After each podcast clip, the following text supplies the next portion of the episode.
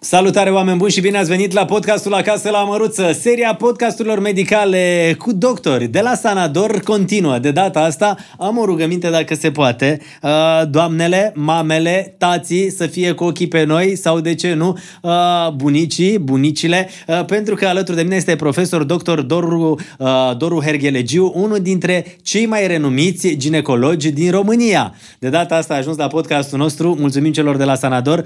Bună ziua, domnule doctor dăm noroc cu un pahar de vin roșu, pentru că știm că dacă vinul roșu, cum e, e bun dacă îl bea, e bun pentru femeie dacă îl bea bărbat. Glumiță de asta de la Târgu Jiu, mă iertați.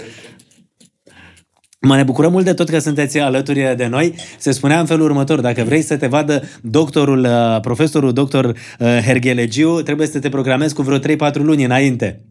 Așa că avem uh, consul la ginecolog, rămâneți cu noi, aflați tot ce trebuie să știți despre acest domeniu. Sau încercăm? Încercăm.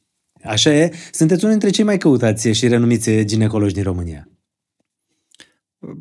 Da, am o adresabilitate poate peste medie, legat și de faptul că am o anumită vârstă, profesez de mult timp, din 1984. Pentru că facultatea de medicină a terminat în 82. Da, da, în 82 și din 1984 inițial mi-am început cariera la Spitalul Clinic Polizu, unde am uh, lucrat în domeniul universitar, parcurgând diverse etape în pregătirea mea profesională, până în anul 2005. Și cum ați ajuns? Când, uh, de ce v-ați dus la ginecologie? Adică de ce ramura asta a medicinei? A, a, și aici e o poveste. A, în facultate eu n-am fost foarte atras de obstetrică ginecologie. Îmi plăcea mult mai mult să fac uh, chirurgie generală. Întâmplător, în perioada studenției, am stat pe lângă Spitalul Floreasca și începând cu anul 2, după ce parcursesem uh, uh, anatomia, eram foarte interesat să văd nu numai pe cadavru, să văd pe viu anatomia și spitalul de urgență era foarte permisiv cu, cu studenții, mergeam în gărzi, mergeam seara, veneam la 5 dimineața acasă, mă culcam, la 7 plecam la cursuri. Ehm, am întâlnit acolo mulți chirurgi deosebiți care ne-au tratat frumos, mai ales că noi, fiind studenți, nu aveam practic nicio calitate, dar îi ajutam în gărzi cu redactarea materialelor medicale, dar puteam face și mici gesturi chirurgicale, dar mai mult de atât puteam vedea, puteam întreba, pentru că eu de multe ori am mai spus și studenților și colegilor mai tineri, chirurgia înseamnă uh, foarte mult să știi să observi, să ai capacitatea de a observa. Manualitatea o capeți și în timp, dacă ai oarecare înclinație, talent pentru așa ceva. Dar răbdarea, uh, capacitatea de a fi concentrat, de a vedea amploarea unui act chirurgical care se desfășoară pe multe ore, presupune un mare efort pe care mulți nu nu pot să-l susțină. Nu pot susține. Da, adică ca să înveți chirurgie trebuie să stai mult timp, să observi mult, să vezi, mai ales cum eram noi în poziția noastră. De, nu eram rezidenți, eram simpli studenți.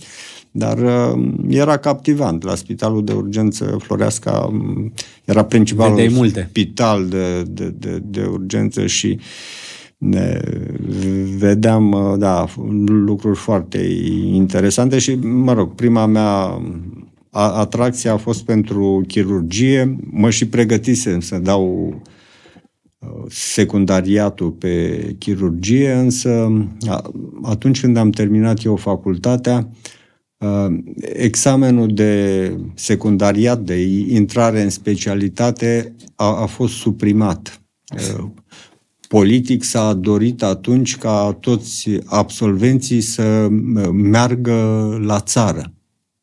Că era nevoie Și timp de 10 ani de nu, medici. Da, nu s-a mai dat examen. Norocul meu a fost că terminasem facultatea cu o medie foarte mare și primii 20 de absolvenți... Deci ați terminat facultatea în uh, primii, între primii. Da. Uh, cred că a doua medie. Călin Vicol, un uh, coleg care a plecat în, în Germania, cred că. Eu am avut un singur nou toată facultatea. În rest mai 10? Da. Și uh, el, da, el, el, el cred că a avut... L-ați da, auzit, nu? Deci nu un mai... singur nou în toată da, facultatea? Da. Dar ce s-a întâmplat atunci? Păi, uh, profesorul Ranga a spus că doar profesorul merită 10, asistentul universitar merită 9 și cel mai bun student 8. Și cu toate astea mi-a dat 9 atunci. Da, și e singurul 9, deci la primul examen de anatomie. Ca să înțelegeți, oameni buni, cu cine stăm de vorbă astăzi la podcast, profesor dr. Doru Herghelegiu, uh, unul dintre cei da. mai renumiți ginecologi din uh, România și vreau să vă întreb, ați fost barză pentru câți copii? Dacă ar fi să tragem no, linie. Nu, n-am. N-ați, n-aveți o, să... Nu, n-am avut uh, niciodată preocuparea asta. Pur și simplu, nu. Dar nici nu cred că niciun ginecolog, niciun obstetrician nu știe câți copii a născut. Adică e imposibil să stai să contorizezi așa ceva, decât dacă ai poate vreo problemă. Nu, adică... Da, aveți e, momente când mergeți pe stradă sau vă întâlniți cu cineva și zice, domn doctor, eu da, am venit pe lume datorită dumneavoastră. Da, da da, mai mult decât atât, acum au început să nască fetițe pe care le-am adus pe lume în urmă cu ani. Și, și să nu spuneți că vin tot la Ba da, da, mamele lor le-au adus la mine și chiar mâine operez o fetiță, e a doua cezariană care eu fac și care s-a născut cu mine și are al doilea copil acum. Deci, da, practic, da. dumneavoastră, mâine da. operați da. mămica pe care da. dumneavoastră ați adus-o pe lume. Da senzațional. Da, da, e... da, e emoționant și pentru mine, dar, mă rog, Asta, Asta spun... e meseria. Da, e o da. meserie uh, tare, tare interesantă. Uh, știți ce vreau astăzi uh, la ora noastră de medicină pe uh, probleme de ginecologie, o să vă rog să trageți doar puțin microfonul mai aproape. O să vorbim și despre tot felul de afecțiuni care apar și în funcție de vârstă și uh, vrem să vedem uh, cum da, putem să-i ajutăm și pe cei cunoștințe... cu HPV-ul ăsta. Am au citit foarte multe lucruri și am făcut niște podcasturi de educație sexuală da. aici și am aflat enorm de multe lucruri despre un lucru pe care habar nu-l aveam. Și cred că poate fi, să fie un semnal de alarmă foarte bine de tras pentru toate uh, persoanele da. care se uită la noi. Infecția HPV este o infecție extrem de răspândită. Da, aș face o comparație așa cum uh, sunt virusurile gripale care circulă și ne îmbolnăvesc și facem gripe sezoniere și aceste papilomavirusuri au căpătat o amploare extraordinară. E de departe cea mai frecventă patologie infecțioasă în uh, ginecologie. Uh, sunt extrem de multe tulpini HPV, uh, unele sunt foarte grave, sunt bine cunoscute, pentru ele s-au făcut și vaccinuri care permit imunizarea. Aceste campanii de imunizare au început în urmă cu mulți ani și în România, nu au fost foarte bine primite de uh, părinții fetițelor, pentru că vaccinarea începe precoce, la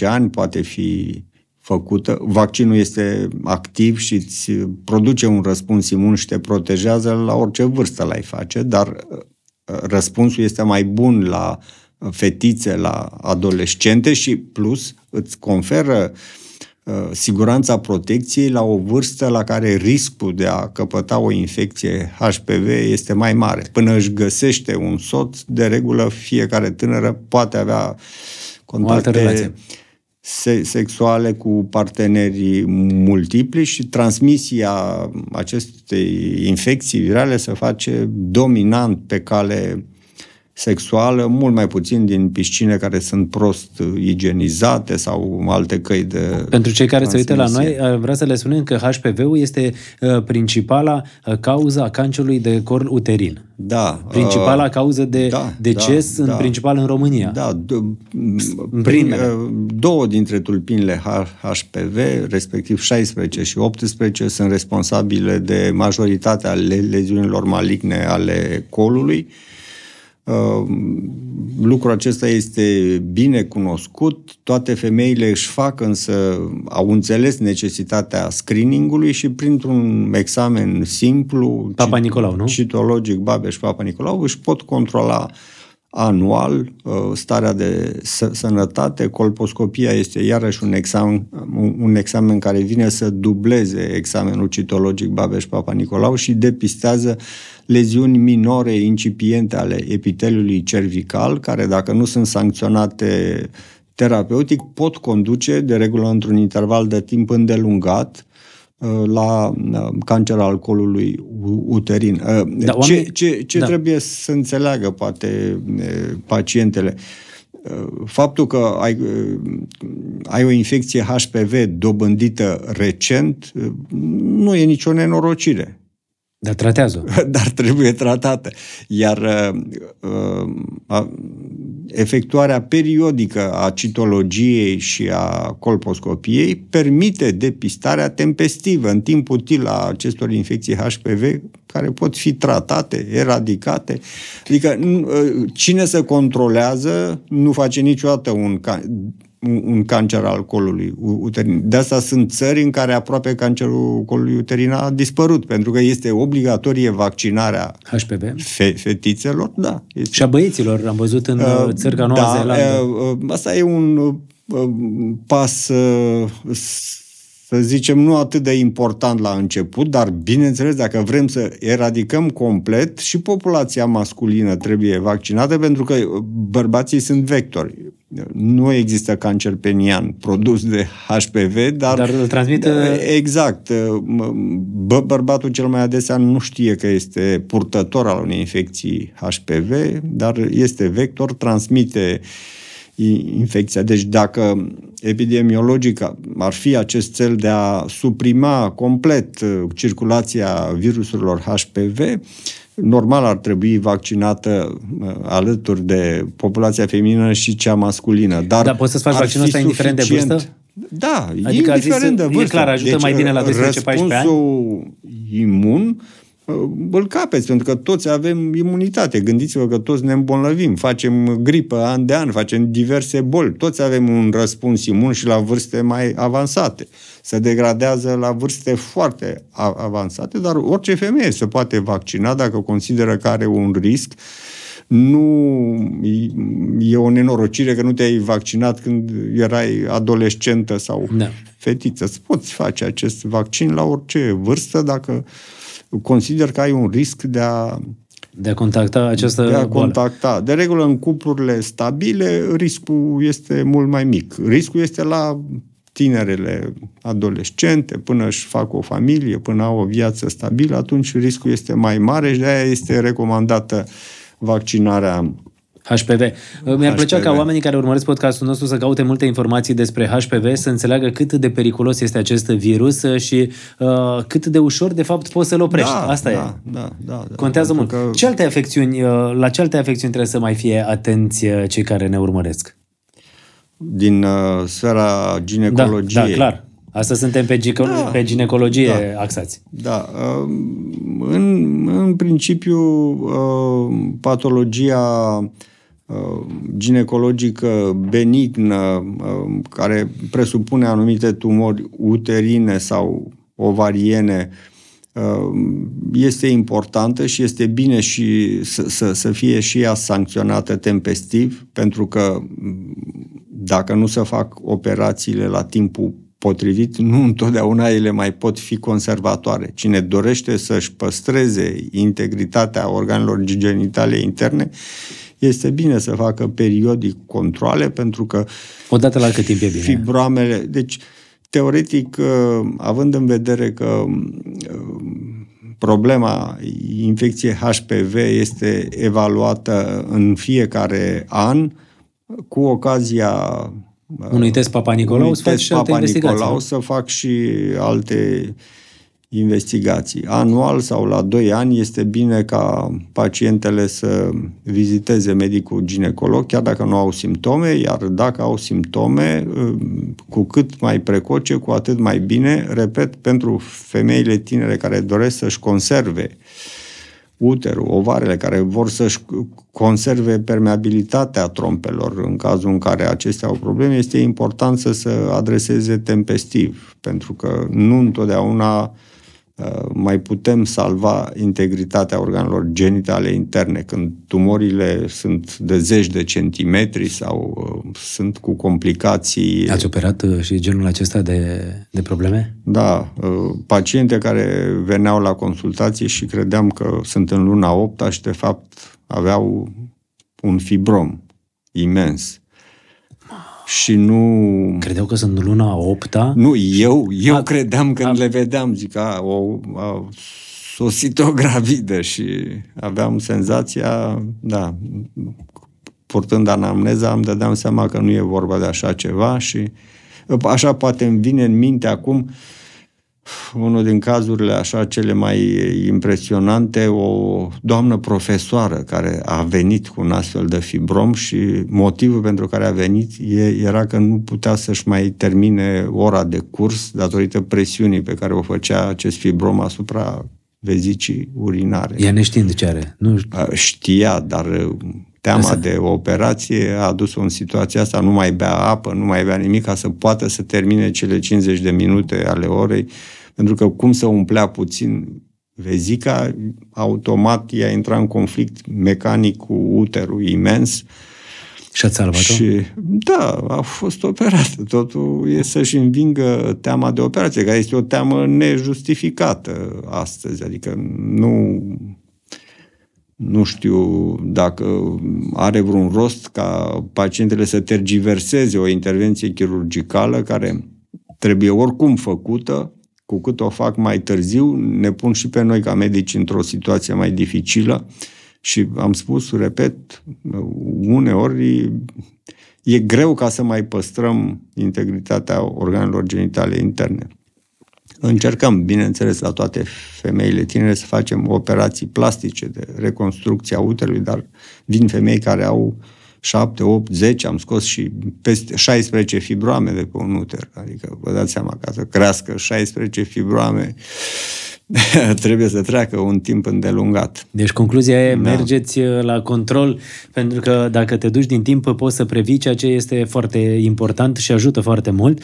Uh, vreau să vă întreb uh, legat, ne-a zis, ne-au scris oameni și au zis, domnule, dacă tot îl aveți pe profesor alături de voi, foarte-l de endometrioză. O boală da. pe care uh, da, este foarte des întâlnită la femeile foarte, între 30 și 40 de ani? Foarte des întâlnită și cu impact uh, deosebit de negativ asupra fertilității de multe ori și o boală foarte supărătoare, pentru că este o boală care generează um, așa numita dismenoree secundară, adică dureri care însoțesc în mod sistematic fiecare ciclu menstrual.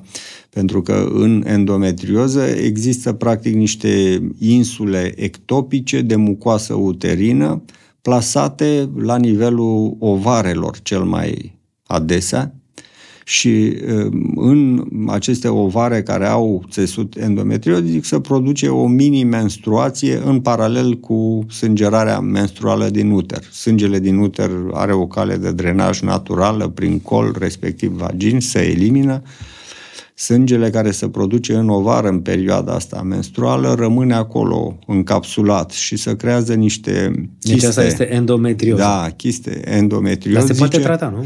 Da, care la un anume moment își depăsesc capacitatea de stocare, ele se sparg la menstruație, se produce o mică sângerare intraperitoneal, deci în abdomen, cu fiecare ciclu menstrual. Asta produce o inflamație extrem de mare astfel încât uh, sunt afectate frecvent și trompele, permeabilitatea lor e compromisă, de aici vine și infertilitatea și din punct de vedere chirurgical, uneori endometriozele sunt extrem de greu de operat pentru că sindromul aderențial este foarte intens exprimat, aceste leziuni endometriozice se fixează pe ansele intestinale, chiar invadează peretele intestinal, uneori chiar în totalitate, sau vezica da. urinară și este una din patologiile chirurgicale cele mai provocatoare, aproape la fel de dificilă ca și neoplaziile din zona genitală.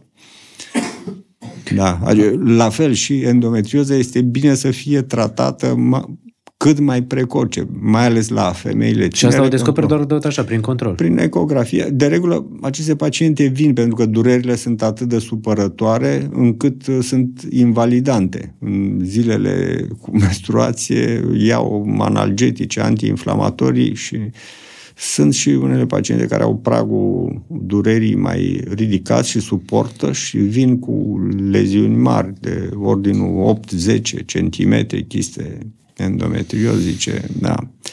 Sunt uh, multe întrebări legate și despre persoanele care, despre femeile care vor să devină mame și sunt multe persoane care zic, domnule, care e cea mai pe feri, perioada cea mai fertilă?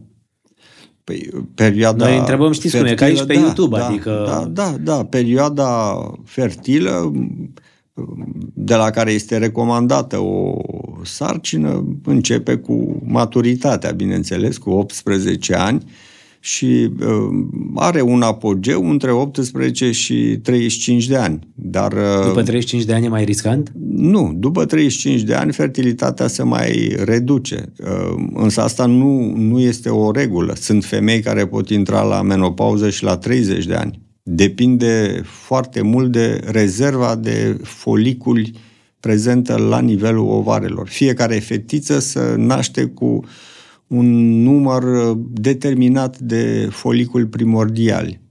În fiecare lună, o parte din acești foliculi intră în puseu evolutiv și unul singur dintre cei 10-15 care intră în evoluție produce celula sexuală. Când s-a terminat stocul de foliculi, femeia intră în menopauză. Nu se regenerează alți foliculi. La bărbat nu e așa. Spermatozoizii sunt celule tinere, se formează tot timpul. Deci suntem tineri până... toată viața, Da, da. Uh, bărbații pot procrea și la vârste avansate și peste 70 de ani. Însă femeile sunt limitate de existența acestei, a, a, a, acestei populații de foliculi prezente la momentul nașterii. Fiecare are un număr de foliculi. Când s-a terminat stocul, femeia intră în menopauză. Și pe de altă parte, există, de ce este recomandat ca femeile să procreeze într-un interval de vârstă cuprins între 18 și 35? Tocmai datorită faptului că uh, acești foliculi conțin celule care stau într-o stare dormantă și intră în puseu de multiplicare, de evoluție, doar când le-a venit sorocul. Sunt celule foarte bătrâne. Deci o, o femeie care ovulează la 35 de ani, să zicem, și rămâne gravidă, Jumătate din setul genetic care va genera embrionul provine din ovocitul de la mamă. E, acea celulă a stat încremenită 35 de ani, într-o formă, într-o fază de diviziune, ca să... Da, să simplificăm un pic. Da. E, în acea fază, ADN-ul din uh, ovocit este foarte sensibil este doar jumătate din setul cromozomial prezent în ovocit. Cealaltă jumătate va veni de la spermatozoid. E, gândiți-vă că ADN-ul este o structură proteică extrem de complicată. Ca să uh, își mențină această structură zeci de ani este foarte greu. Sub influența factorilor chimici, radiații, etc. ADN-ul suferă degradări din recombinarea materialului genetic există șansa ca modelul de genotip care s-a creat prin fecundație, deci prin mixarea materialului genetic din spermatozoid cu cel din ovocit, să nu fie unul fericit. De asta incidența malformațiilor genetice, anomaliilor embrionare este mai mare după 35 de ani. Atât s-a constatat statistică, lanțurile de ADN pot rezista cât de cât într-o condiție bună cam 35 de ani. Toate ovocitele care duc la geneza unor embrioni după această vârstă poartă un risc genetic mai mare, adică incidența anomaliilor genetice este mai mare după vârsta de 35 de ani, de aia și investigarea sarcinilor se face mai, mai amănunțit. Nu mai Dar asta nu înseamnă că nu poți pat... să... Bineînțeles. Sunt, uh, pot să rămână femeile Pot să rămână și după... la 40 și după 40. Am văzut sarcini naturale și la 50, care surprinzător au fost bune, dar uh, vedem, bineînțeles, uh, și multe probleme. Sarcini cu anomalii genetice care se opresc din evoluție. Astăzi ne e mult mai ușor să le diagnosticăm față de... Pentru că pe vremuri, povesteam înainte de podcast, da. uh, cum era ecograful, domn doctor, când ați început dumneavoastră? Da. Uh, Te duceai, uh, de exemplu, cu soția însărcinată la domnul profesor, uh, uh, doctor uh, Doru Herghelegiu și spuneați, haideți să facem la ecografie. Vorbesc de acum 30 de ani. Cum era? Da, nu, păi acum nu 30 de ani nu exista. Primul ecograf uh, cât de cât bun pe care am putut lucra um, l-am avut în 1994. Primele ecografe care au fost uh, primite de către spital, așa zise, donații după Revoluție din simpatie pentru Revoluția din România și așa, erau niște aparate prin care nu puteai să faci o evaluare morfologică a embrionului sau a fătului, doar așa puteai să vezi că există ceva în uter care are activitate cardiacă. Deci erau niște aparate cât de mult a evoluat medicina și cât de mult s-a schimbat. Iar pentru noi, într-adevăr, descoperirea ecografiei în specialitatea noastră a fost un eveniment remarcabil. Adică mie mi-a schimbat într-un fel destinul, pentru că mie îmi plăcea foarte mult partea chirurgicală din ginecologie, dar după ce am descoperit ecografia... Imagistica, adică? Imagistica, da. Uh, am devenit un adept uh, convins uh, al ecografie pe care am aplicat-o atât în obstetrică cât și în, în ginecologie. Am zis de multe ori că un ginecolog obstetrician care stăpânește această tehnică de explorare imagistică este întotdeauna mai valoros decât cel mai bun clinician în obstetrică sau ginecologie. Adică este un lucru indispensabil. Practic va intra în obligativitatea pregătirii. Nu se mai poate concepe specialitatea se, noastră fără, fără imagine. La fel cum pentru cardiologi. Cardiologii, practic, nu mai pot profesa doar pe baza cunoștințelor clinice. Ecocardiografia, evaluarea ecografică acordul este absolut necesară, pentru că sunt investigații care se pot desfășura extrem de rapid, sunt la îndemâna oricui, îți dau și niște mai, răspunsuri clare, multe, mai precise, uh, ești la puterea a zecea. Și prima dată când veneau la dumneavoastră femeile însărcinate aveați o pâlnie, nu? Și ascultați da, acolo să vedeți dacă... Nu aveam. Păi, da, în primii ani nu aveam altă posibilitate de a ști ceva despre făt decât dacă e viu sau nu și există un stetoscop obstetrical care seamănă cu o pâlnie pe care îl aplicam pe Burta abdomenul gravidei și puteam ausculta cordul fetal, puteam număra frecvența cardiacă, o frecvență coborâtă nu era de bun augur, dar altceva nu știam despre cum arată, despre cât de mare este, despre ce probleme vor fi la naștere, dacă e normal sau nu. Pur și simplu, obstetrica era o chestie plină de surprize. Când vă uitați acum da. în trecut, cum vi se pare? Că era altă lume. Păi era altă lume și Asta v-am spus, că uh, cei care ne-au vizitat spitalul și au văzut uh, activitatea extrem de bogată care se desfășura atunci în spitalul nostru și... La Polizu. Da, și cazuistica pe care o rezolvam, uh, rezultatele pe care le aveam acolo, au fost pur și simplu impresionați de faptul că noi reușeam, fără nicio dotare paraclinică să stăpânim aceste specialități destul de dificile și să avem niște rezultate comparabile cu... Și asta de unde venea? Din har? Din...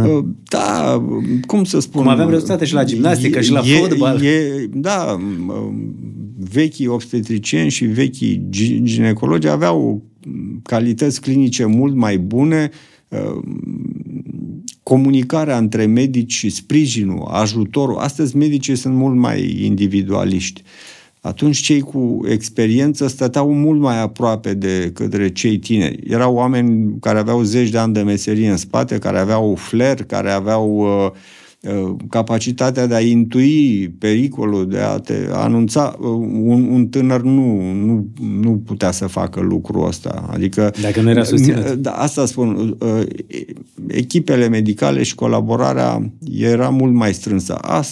Astăzi fiecare e cam pe cont propriu, așa. Mă rog, colaborăm, da. ne ajutăm, dar Ehm, era și altă ordine, altă ierarhie în medicină atunci, pentru că ehm, a fost necesară în felul ăsta.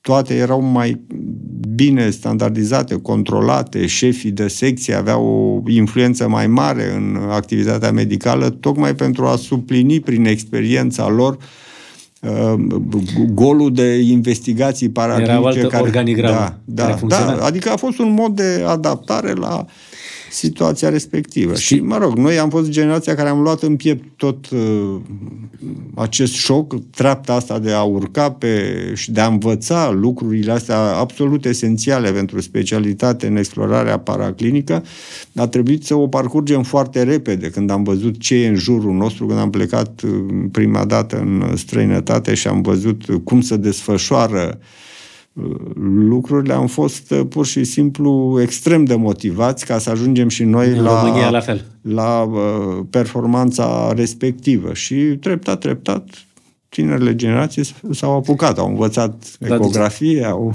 Vă aduceți aminte? Da. Eu v-am spus, uh, v-am dat un exemplu mai devreme.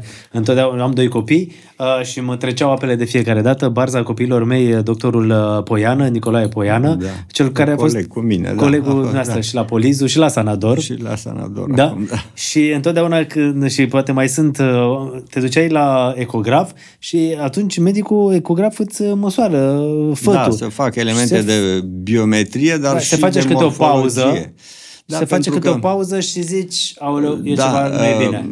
Ecografia Dar, de fapt... presupune obținerea unor uh, unor secțiuni ideale în care poți să vezi anumite organe interne sau să măsori anumite da repere. Lucrul ăsta e... Îți de liniște, să te e, nu, calculezi. Este dificil pentru că fătul mișcă sau stă în poziții incomode. Ultrasonetele nu se pot propaga foarte bine prin structurile dense, prin oase. Când un făt stă cu spatele, de exemplu, prin coloană, foarte greu putem să-i vedem cordul în incidențele ideale, unde putem aprecia Măsura. structurile valvulare, emergența vaselor și așa mai departe. Ecografia în obstetrică, morfologia fetală este un examen dificil datorită condițiilor dificile în care se face, legate de imprevizibil. Nu poți să știi cât de gros este da. stratul adipos al mamei, cât de dens este uterul, în ce poziție stă fătul și ai un timp limitat. Trebuie da, cam de... în jumătate de oră să termini un examen, ceea ce uneori este o provocare. Vă aduceți aminte care a fost cea mai grasă uh, naștere pe care ați avut-o? Da, nu știu ce să zic. Erau nașteri instrumentale mai Tripleți ați multe. Avut? Da, da. că și încă nu. Poate cea mai spectaculoasă a fost o sarcină gemelară în care ambii feți au fost extrem de mari. Cred că m-aș putea înscrie la Cartea Recordurilor cu cazul ăla. Nu știu, un, unul dintre feți a avut vreo 4 kg și ceva și al doilea tot așa pe aproape. Deci ce, ceva uh, impresionant, da. Uh, a fost o naștere grea pentru că în uh, un uter foarte destins, de un volum atât de mare, se comportă greu un uh, travaliu și la fel uh, parcursul feților prin uh, filiera de naștere este mult mai dificil. Era mai greu pentru că procentul de nașteri prin cezariană era oarecum restricționat, tot așa din motive politice, să dorea ca multe femei să nască pe cale naturală, Natural. pentru că să Dar și acum e teoria asta, stați că vă întreb. că o, operația cezariană e un risc pentru fertilitate, lucru care nu e real. Era mai mult un risc pentru uh, sănătatea femeilor, pentru că nu toate blocurile operatorii, mai ales în țară, nu vorbesc de spitale da. clinice din București, nu aveau posibilitatea. Nu aveau condiții ideale pentru efectuarea unei operații care presupune niște riscuri septice considerabile. Știți ce vreau Și... să vă întreb? Că apoi, da, apoi am niște întrebări din partea oamenilor, da, vă rog. dar vreau întâi de toate o întrebare mai dură, să știți. Da. Uh, dumneavoastră sunteți profesorul dr. Doru Herghelegiu, Giurgiu, cunoscut, toată lumea vă știe. Băiatul dumneavoastră este și el medic ginecolog. Da. Și acum vine întrebarea. Roșie. Trrt, perfect. E mai talentat ca dumneavoastră? Haideți deci, ah.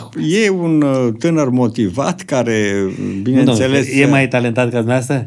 Mă gândesc da. așa, ca, ca tata, acum cum răspundeți, ca profesor.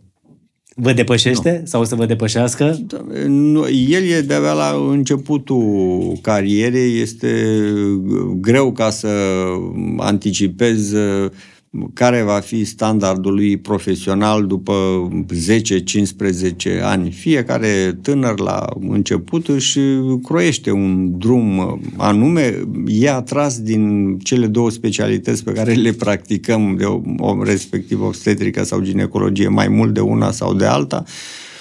Din ce am văzut eu, nu lucrează cu mine decât Uh, mai rar, pentru că el este la Spitalul Polizu actual, îi, îi place mai mult partea chirurgicală, chirurgia oncologică, mai puțin e atras de obstetrică, dar uh, lucrurile astea se mai schimbă. În timp, uh, practic, specialitatea noastră presupune practicarea ambelor profesii, și cea de ginecolog și cea de obstetrician. Dar plăcea să În în multe țări lucrurile astea s-au separat. Unii fac numai obstetrică, unii numai ginecologie, unii numai chirurgie ginecologică, oncologică. Deci există tendința asta de subspecializare. Da, am lucrat cu el uh, ocazional, uh, când uh, am avut uh, anumite cazuri mai interesante sau când a fost ne- nevoie să-l ajut. E căsătorit? Dar nu, nu e căsătorit. Mă gândesc acum că dacă da. se căsătorește și o să devină și el tată, unde te duci? Te duci la, da. la e, tata. Nu. Ei au, în general, să știți că gravidele uh, au oarecare afinitate față de obstetricienii tineri, pentru că sunt mai apropiate ca, ca vârstă. Eu am observat și la nu mine. Nu cred că pot să da. vorbească mai... Da, adică să simt mai aproape. Uh, între obstetrician și femeia gravidă să creează poate o relație mai, mai strânsă decât între un medic și un pacient uh, obișnuit, în sensul că se vede cu medicul pe parcursul celor 9 luni de sarcină. E o perioadă specială pentru femeia gravidă în care trăiește niște emoții legate de uh, fătul pe care îl vede, îl simte, nu știu, e, să creează o relație specială între medicul obstetrician și femeia gravidă și din ce simt eu, femeile gravide vor obstetricieni mai tineri. Nu știu, au... Adică eu am observat în timp. Eu acum poate fac mai multă chirurgie ginecologică, ginecologie oncologică, fac încă și obstetrică pentru că făcând ecografie de performanță morfologică am uh, multe paciente, dar așa simt eu că femeile gravide vor medici mai tineri. Poate să glumească mai, mai mult cu ei, să sau poate, fie... Sau da. femeile, sunt femei care poate vor să se ducă uh, tot uh, la femei ca medic? Uh, da, asta nu știu. Nu știu dacă e uh, un criteriu, dar, în general, apropierea de vârstă cred că este un uh, factor favorabil pentru obstetricieni. Obstetricienii tineri, da. de regulă, au uh, mai multe paciente din segmentul ăsta de obstetrică. Cei care au o anumită maturitate, de multe ori, și mie, vă spun, mi se întâmplă, parcă uh, operez mai multă ginecologie acum în uh, ultimii ani. Domnule profesor, pentru că vă avem alături de noi, am gândit uh, câteva întrebări, uh, mit da. sau realitate. Dumneavoastră sunteți cel mai în măsură să ne răspundeți. Există legenda asta că dacă ai născut odată prin cezariană, mai poți încă o dată, maxim de două ori prin cezariană și gata. E adevărat sau nu e adevărat? Nu, nu e adevărat. Am, deci câte operații de cezariană poate suporta cu adevărat corpul unei femei? Nu știu, eu am paciente care au avut șase cezariene. Nu cred. Șase da. cezariene? Da, da. Deci să pot uh, face cu condiția ca aceste operații să fie făcute cu acuratețea unui gest uh, chirurgical. Operația cezariană e o operație care dacă este făcută cu uh, precizie, cu atenția cu care operează un plastician, să zicem, poți să reconstruiești un uter la fel de bun ca și cel anterior efectorii intervenție. Și am, am mai multe paciente și cu 5 și cu 6 eh, nașteri. De regulă sunt paciente care au anumite convingeri religioase și care au uh, procreat uh, da, un număr mai mare de copii, nu vor contracepție, nu... Există... Și, adică nu am avut da. dificultăți prin faptul că am făcut a doua, a treia, a patra, a cincea sau a șasea. Nu. Există riscuri mai Dacă mari lucrezi atunci...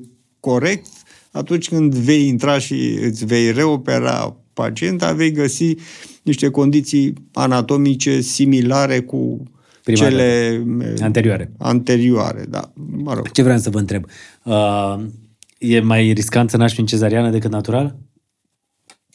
Nu, deci în uh, condițiile în care avem blocuri operatorii sigure, cezariana nu este o operație care pune în vreun fel în pericol viața femei. Mai sunt mulți care zic, domne, cezariana nu. e un moft, adică mai bine naști natural, că e moft asta. Nu, asta depinde foarte mult, uh, mai ales, uh, mă rog, să zicem, de când a apărut și medicina privată, depinde foarte mult și de opțiunea femeii respective. Sunt femei care au o teamă organică față de durere, față de naștere. Mă rog, noi am trăit și perioada aceea în care nu exista analgezie peridurală la naștere. Mm. Nașterea, prin excelență, este un eveniment care produce dureri importante și țin minte uh, când făceam gărzi la Polizu, în special vara, nu existau nici aere condiționate și sala de nașteri de la uh, etajul 2 uh, erau niște uși așa mai largi, între deschise, mă rog, era mascată clădirea de tei, de nu știu ce, dar zgomotele din sala de naștere erau înfiorătoare încât să opreau oamenii pe stradă și întorceau capul nu cred, către tare spital. Se doamnele? Da, da, pentru că e da, dureros. E foarte dureros și să, să uitau, să gândeam, doamne, oare ce se întâmplă în spitalul ăsta de femeile? Mic, venea da, cineva da, pe lume, da, dar așa da. era. Știți ce vreau să vă întreb? Alt da. mit sau realitate? Domne, forma, forma abdomenului poate fi un indiciu al sexului no, bebelușului. No, deci no, nu e. Nu are nicio relevanță. Și mai e vorba asta, că dacă ai arsuri la stomac în timpul sarcinii, bebelușul va avea păr mult pe cap la naștere. Nu, nu. Și Nici asta, asta este un mit. Ar, arsurile sunt produse de faptul că or, cardia, orificiul dintre stomac și esofag, să relaxează datorită imbibiției progesteroninice de sarcină și refluxul gastroesofagian, deci trecerea conținutului gastric care e acid către esofagul distal este un eveniment fre- frecvent, mai ales că și presiunea intraabdominală crește pe măsură ce uterul se dezvoltă și acel reflux de conținut acid produce arsurile. Nu. Sunt frecvente, dar se pot ușor combate prin medicație antiacid, antisecretorie. Nu. Zice cineva, doamne, dacă am uh, uitat uh, să iau două, trei zile anticoncepționale, pot să rămân însărcinată? Da, De se poate, doamnă. Da, se poate și, și uh, ciclul menstrual uh, se va deregla, adică nu va mai veni la timp, așa când iei contraceptive, știi, ai terminat pastilele, în două, trei zile îți vine menstruația, da. Întreabă cineva de ce întârzie ciclul de multe ori. Pentru că, uh, de regulă, menstruația sau ciclul menstrual, uh, de fapt, menstruația, evenimentul, menstruația este o etapă a ciclului menstrual. Deci, sângerarea aia menstruală survine de regulă la uh, 14 zile după momentul ovulației. Vă spuneam mai devreme, foliculii aceia care cresc în fiecare lună pe ovar, unul singur devine folicul matur, se sparge, expulzează celula sexuală și după acest moment, da, cam la 14 zile după acest eveniment, dacă nu s-a produs fecundația, vine perioada menstruală. Atunci când ovulația nu se produce în ziua 14 pentru că nu se maturează foliculul Adică respectiv. a 14 zi după ce s-a terminat ciclul menstrual. Atunci e ovulația, nu? Nu, nu. Da, cam în genul ăsta. Deci de la prima zi a menstruației, dacă numărăm 14 zile, cam în ziua 14 este ovulația. După alte 14 zile urmează menstruația. Deci a, ăsta e, să zicem, patternul cel mai frecvent. Ciclurile menstruale au 28 de zile. Faza menstruală are 4-5 zile. Dar de la începutul unei menstruații până la debutul următoarei menstruații trec cam 28 de zile și în faza de mijloc, cam în ziua Deci 14... se întârzie ciclul câteodată pentru că atunci foliculul Pentru nu că, s-a explodat. Exact. Vă dau la Foliculul medicină. nu s-a maturat. Deci foliculul nu s-a maturat, nu s-a produs ovulația. Uneori nu se produc ovulații luni de zile și femeia nu are menstruații luni de zile. Sunt uh, Și patologii. atunci sunt foarte multe femei care sunt speriate O- că au rămas însărcinate. Da, ovarele micropolichistice sunt o patologie ginecologică în care maturarea foliculilor nu se produce decât rar, uneori poate de două ori pe an. Femeia are două cicluri menstruale doar. Deci, venirea menstruației este dependentă de normalitatea ciclului ăsta ovarian folicular. La ce vârstă încep uh, adolescentele să aibă primul uh, ciclu menstrual? Da, uh, destul de... În, în medie, acum am văzut că vârsta a cam scăzut. 11-12 ani. Deci e normal pentru părinții care poate se uită la podcast să sunt înțeleagă că e normal. fetițe care au și la 10 ani, chiar la 9 ani. Ciclu menstrual? Da, da care, dar sunt excepțiile. Dar în regulă pe la, de regulă pe la 12-13 ani da. Se întâmplă ciclul da, menstrual. a- a- apar primele... Și atunci cel mai important e să vorbească mama cu fica și să explice exact Da, cum stau multe lucrurile. fetițe se sperie când văd acea sângerare, mai ales dacă, să zicem, mama nu s-a gândit că o să-i vină um, menstruațiile precoce la 11-12 ani și amână o discuție pe tema asta. Nici la școală nu se fac ore de educație sexuală care să lămurească fetițele despre acest aspect și cel mai adesea așa se întâmplă. Prima menstruație este cu o sperietură în familie, fetița vine plângând că îi se întâmplă ceva rău, că are o sângerare. Da. Cele care... Tocmai de asta trebuie vorbit Da, și explicat. da, da, da, da, că e un eveniment uh, fiziologic, că la o anumită vârstă va apărea și că nu înseamnă că e, e bolnavă. Da? Dar probabil lucrurile astea se vor corecta încet, încet astăzi cu De multe ori se întâmplă să auzi că sunt cupluri care din ce în ce mai greu reușesc uh, să, să devină părinți. Da. Care ar fi principalele cauze? De multe ori spune, domne, stresul, nu le stă, nu sunt, uh, cum să zic, relaxație, nu sunt... uh, Da, mă rog, po- are, are oarecare noimă o activitate stresantă, de regulă poate aduce prejudicii atât asupra spermatogenezei, cât și asupra ovulației, cum spuneam. De exemplu, așa cel mai elocvent și pe în, înțeles gimnastele de performanță, canotoarele, cel mai adesea ele nu au menstruație, datorită efortului și stresului imens la care sunt supuse, cel mai adesea le dispare menstruația. La Survivor, Pentru că, știți, show-ul de la ProTV, Da. unde sunt uh, trimiși uh, uh, concurenți, uh, o parte șase fete, nu? Cam așa, șase băieți sau ceva de genul acesta, la Da. fiecare echipă de războinici de... Nu? Cam așa sunt. Cam așa. Sunt două echipe, războinici și înfruntare faimoși între- și sunt trimiși în Republica Dominicană și stau acolo câte șase luni de zile și veneau concurentele de la Survivor și ne povesteau că le dispare efectiv acest... uh, Da, Ciclu uh, menstrual. un- uneori și schimbările de fus orar pot uh, Schimba.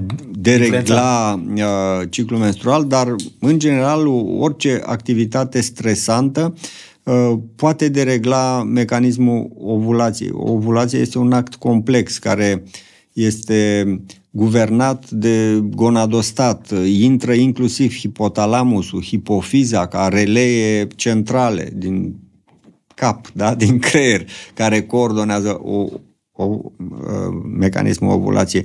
Uh, Și lucrul ăsta are o noimă biologică în sensul că dacă uh, femeia este supusă unui stres imens, nu e bine să procreeze. Deci este un feedback de control al ovulației care blochează ovulația pentru că ea dacă va avea un pui nu îl va putea crește. Deci astea sunt mecanisme ancestrale care s-au uh, produs prin selecție biologică. O femeie stresată animalele de la grădinile zoologice sunt supărați toți că nu, nu se reproduc. Păi Ei n-au nu, cum. datorită stresului.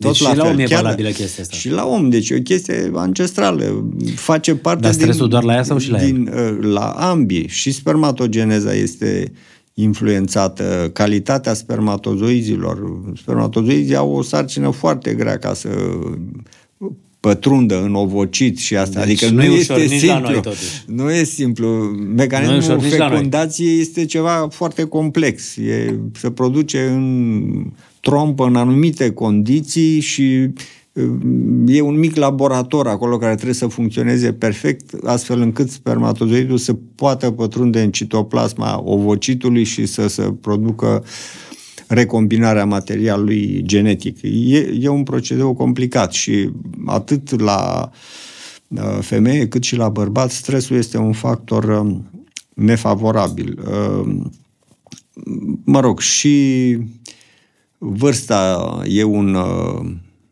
Un factor impediment. uh, de risc, în special pentru femei. Spuneam că la vârste mai tinere o- ovocidele sunt de calitate mai bună, sarcinile survin mai ușor.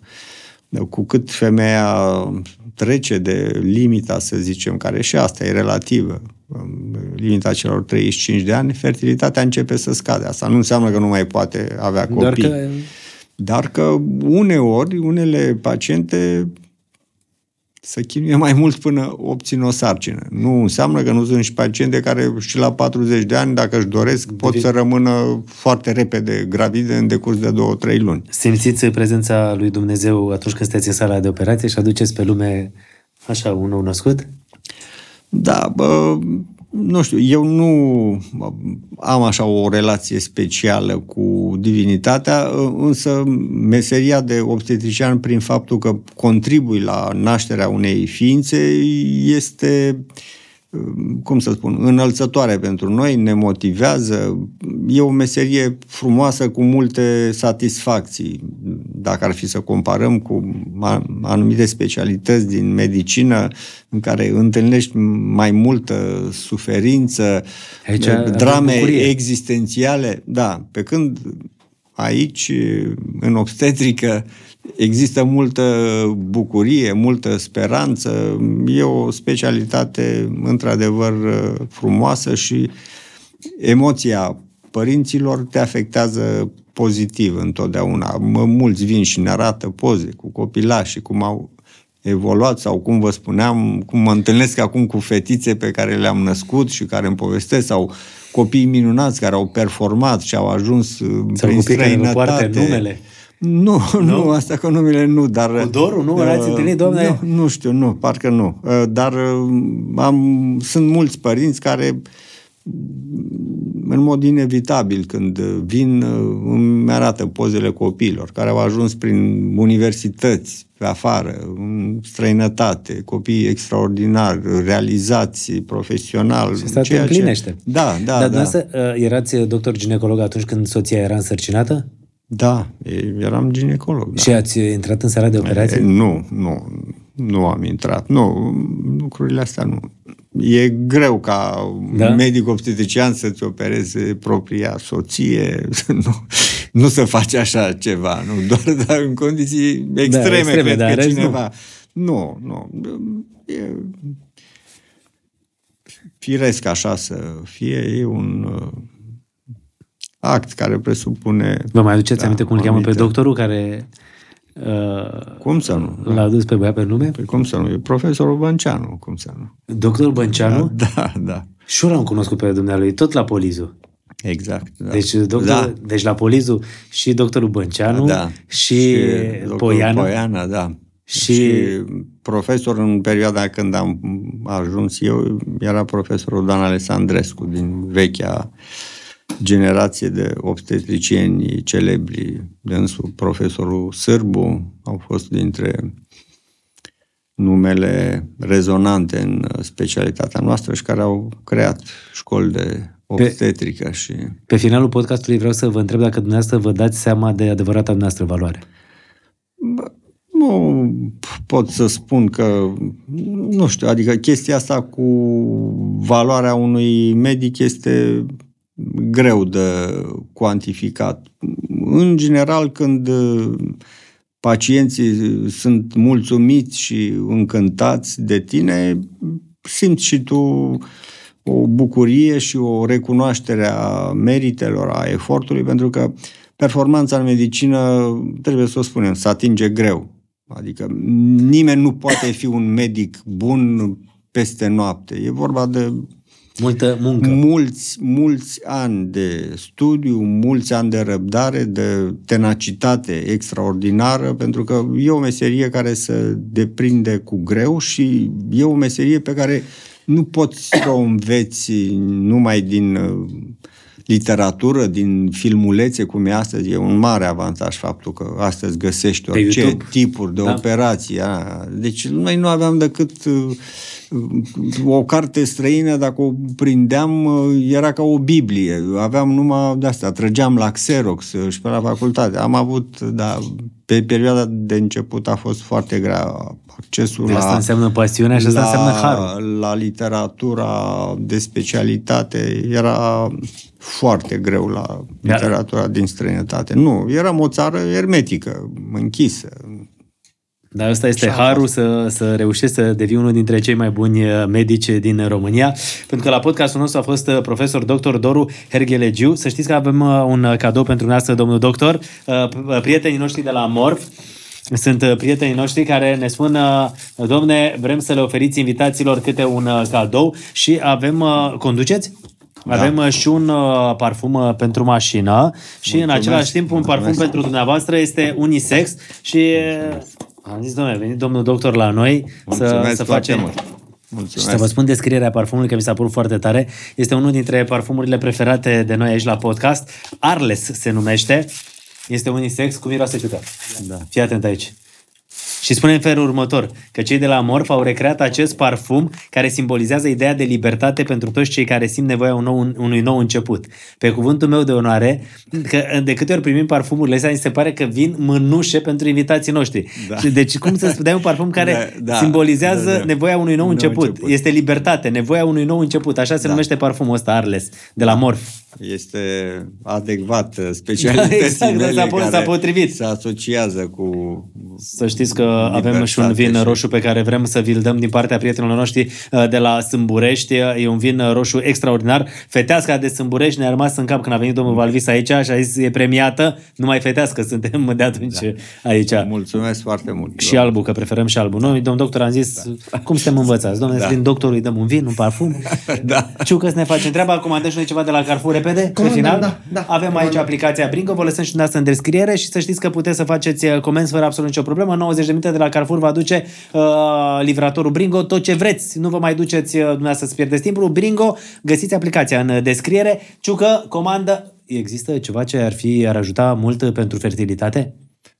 Mm, Nu, cred. Decât o viață echilibrată, regimul de odihnă, de activitate fizică și la fel și o dietă corespunzătoare. Am auzit că dacă- Obezitatea este... Nu te ajută. Da. Deci obezitatea distruge distruge, dereglează ciclul menstrual la doamnele care au exces uh, Deci obezitatea nu e bună. ponderal, Nu, nu, Dar nu. am auzit eu că dacă mănânci kiwi sau fructe de astea, adică ești mai în formă, țelina ajută, domnul doctor? Uh, nu, A întrebat Ciucă, Ciucă nu pot să Nu întreb. cred că are un efect uh, atât de uh, Legende. salutar uh, pe cât uh, să crede, dar uh, e un aliment plăcut. Mie îmi place salata de crudități cu țelină, cu măr, cu morcov, cu Ciucă, asta. asta caută. Țelină, salată- salată, morcov, crudități, da, și nuci, cu maioneză, cu Nuci, da, maioneză, Da. Facem o salată, suntem pe Facem, sănătate. facem. Fructe, fructe ce fructe? Sunteți pe principiu un măr pe zi de vei mânca pe doctor, nu-l vei căuta?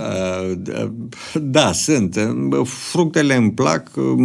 Mai mult eu uh, consum fructe u- us- uscate. Îmi prepar singur mere sau pere. Am, am un aparat de uscat fructe și am și o livadă unde cresc aceste fructe, unde am pom fructifer și îmi prepar uh, singur. uh, Vă fruct- prepar- fruct- singur, da. nu? Da, și am, uh, le amestec cu fulgi de cereale, cu cu nuci, cu semințe de dovleac. Cam Sunteți asta atent la- la mănânc alimentație, eu nu? dimineața. Da, sunt atent pentru că uh, din nefericire, după o anumită vârstă, tendința de a lua kilograme în plus uh, e evidentă și legat și cu faptul că activitatea fizică e destul de redusă datorită faptului că toată ziua suntem de dimineață până la 6, de la 6 la 6 ești în spital. Practic, doar în weekend pot să fiu mai activ fizic, să... Înțeles că vine primăvara, vă muncesc, duceți, tăiați să- pomii în livadă, altfel da, prinde uh, altfel, viață. Altfel, Tot. Da, da, mulțumim, uh, regenerarea naturii. mulțumim mult de tot alături de noi, exact cum am spus, știu că comandă și niște uh, mere și astea și aveți aparatul ăla de uscat fructe, că poate Da. aduce ceva de la Bringo, a? Da. Nu ne băgăm și noi. Perfect și cereale de ovăz. Gata. Astea sunt foarte bune. Da. Bravo. Mulțumim mult de tot, oameni buni alături eu de vă noi. mulțumesc. Profesor Dr. Doru Herghelegiu, vă mulțumim mult de tot și, eu vă știm cât de mulțumesc. greu se ajunge la dumneavoastră, așa că ne simt, simt onorați că ați venit la podcast. Mulțumim mult de tot. Oricând cu mare plăcere. Mulțumim mult.